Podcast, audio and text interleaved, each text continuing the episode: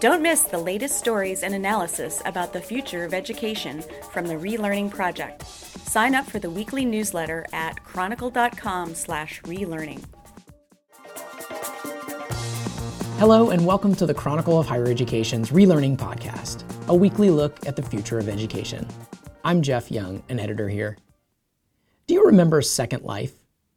10 years ago, it was one of the hottest tech buzzwords. For those who don't know what I'm talking about, because it was a long time ago, it looked like a video game. It was this immersive virtual world, but it was designed as a kind of visual social network.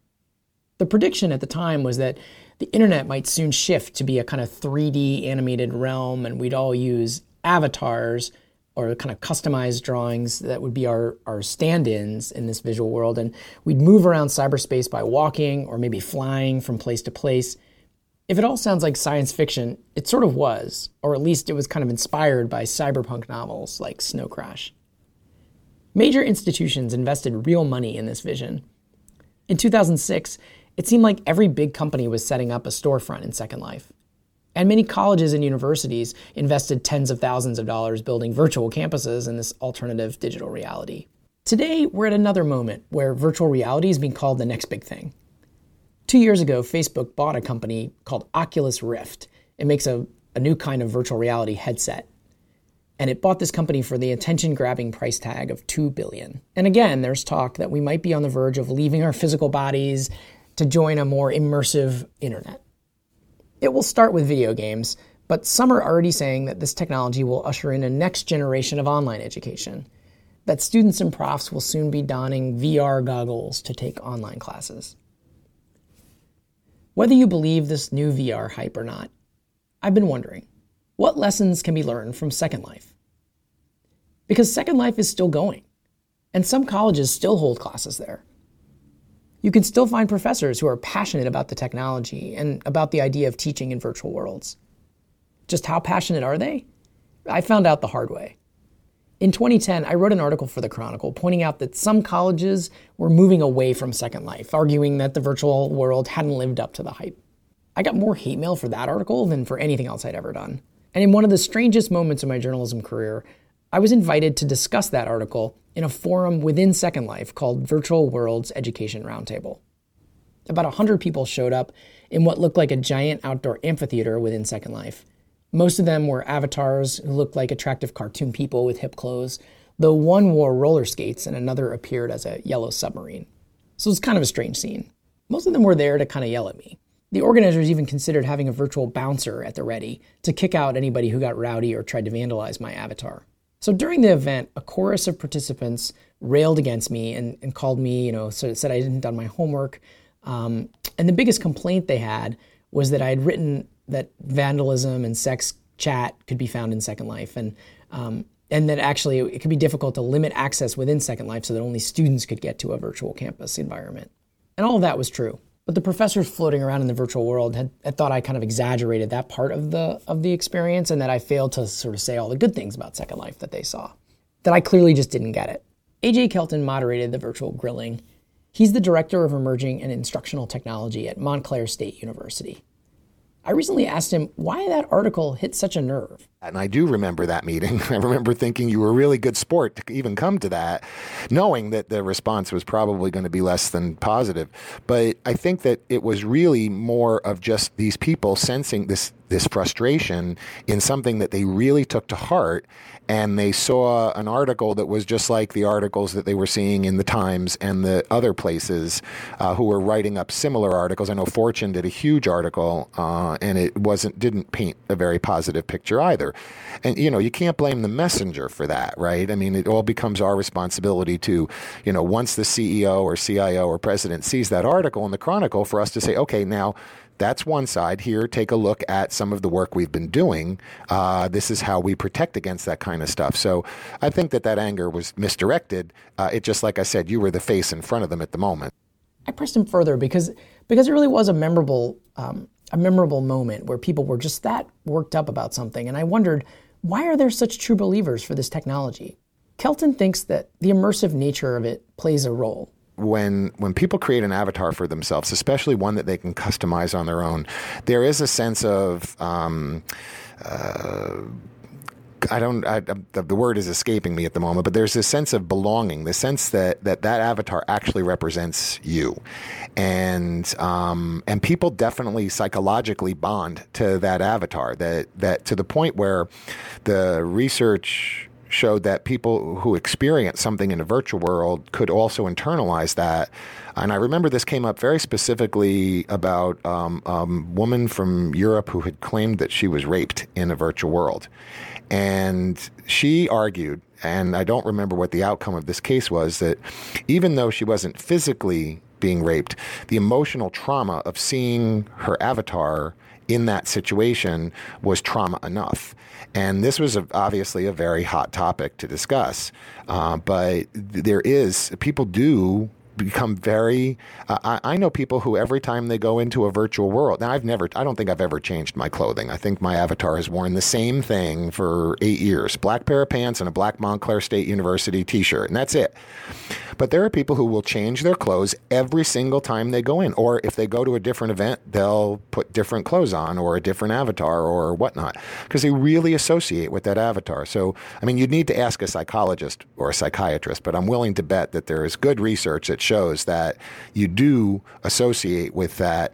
And this goes back all the way back to role playing games like Dungeons and Dragons. We a whole bunch of us played when we were kids that you associated with the character that you created. Um, and I think that this is just a digital extension of that. Meanwhile, Second Life's creators are working on a new version of Second Life called Project Sansar, trying to ride this latest wave of interest in VR. I checked in with the CEO of the company that makes Second Life, Ebbe Altberg, about whether he thinks educational apps will do better this time around with this new generation of Second Life than in the past. What we're seeing today, though, is hardware is catching up. You know, the new VR hardware that allows you to have like a truly immersive uh, experience by being in the experience, not just looking at the experience. I think virtual reality will play a role where you can put students in context of places. I mean, the way I learned history in, in back in my day, I mean, could it have been any more boring of reading textbooks about the Romans? I mean, take mm-hmm. me there. I'm a much more visual learner. Take me to Rome and let me walk around with the Romans eh, at that time and see what, what it was like back then. That will happen.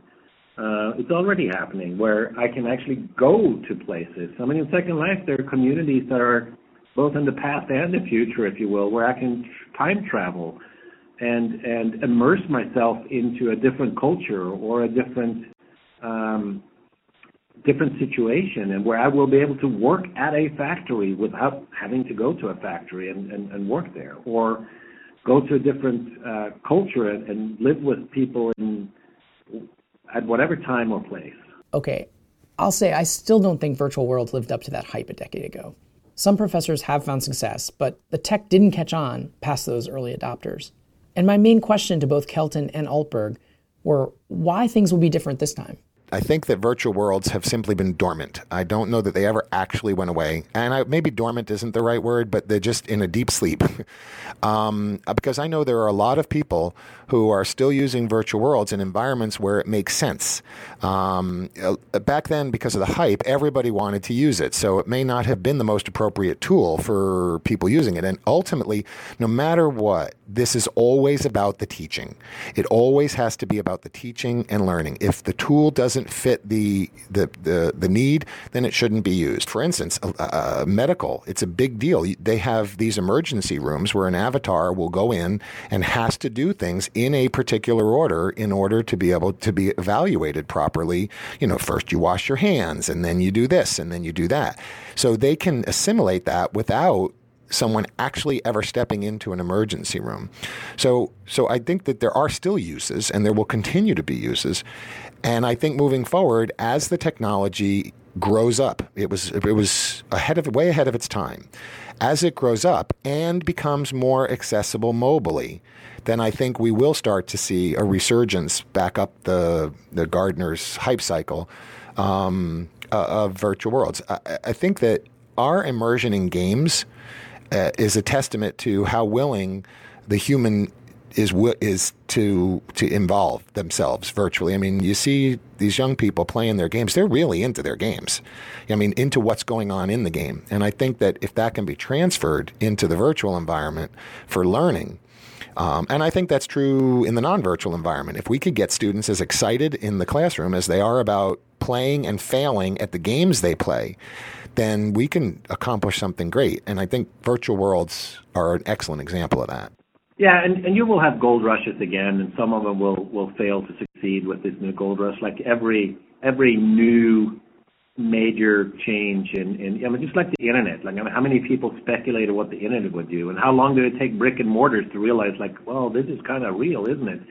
Um, so it, it takes years for, for people to sort of adopt, understand, and, and, become sort of fluent in, these sort of new waves of, technologies. And, trust me, VR is going to be one of those. Um, just like the internet and, mobile and a lot of other things have completely changed how humans communicate, collaborate, shop, and, do almost everything. Um, VR is just going to take us even further in the direction of the digital domain, allowing us to do and be whatever we want uh, in, in all kinds of different ways. Um, now, I'm still tempered with I think it's going to take several years, uh, and for some things, many years, just like the internet's taking a long time to sort of start to really, really change how we all, you know, behave and function on, on, on planet Earth. Uh, it will take VR many years for it to have that broad of an impact, but but it will. It's just it's not if anymore. I think for a while there was an if, but I think the if has been eliminated. Now it's just when, and it's pretty soon.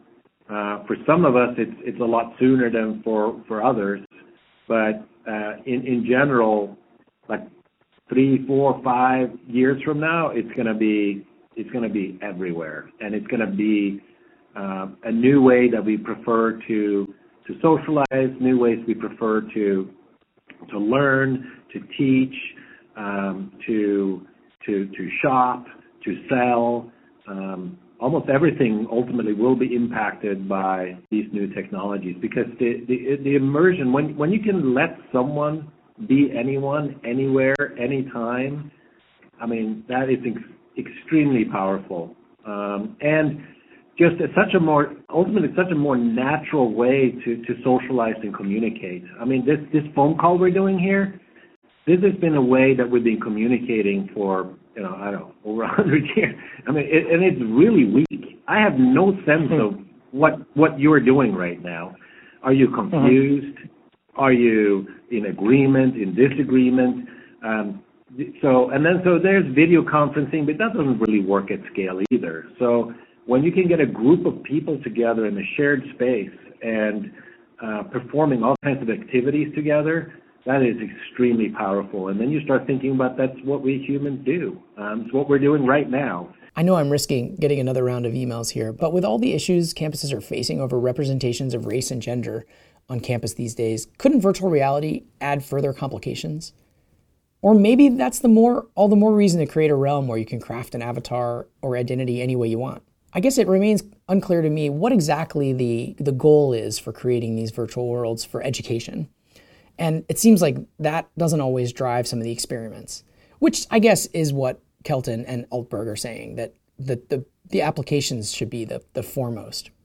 And we'll see how it all plays out. This has been the Relearning Podcast. This was the last episode of our first season, so we'll be going on summer break. But we'll be working on new episodes, and we hope to be back in the fall. Help us make the show better by answering our short survey at bit.ly slash relearning survey, or you can just find a link at our website, chronicle.com slash relearning podcast. To share your thoughts on whether VR will play a role in the future of education, head over to our Facebook page, facebook.com slash relearning project, or talk to us on Twitter at relearningedu. If you like this podcast, subscribe on iTunes or take a minute to give us a rating. Today's show was edited and produced by me, Jeff Young and our theme music was by Jason Cadell. Thanks for listening to our first season, and have a great summer.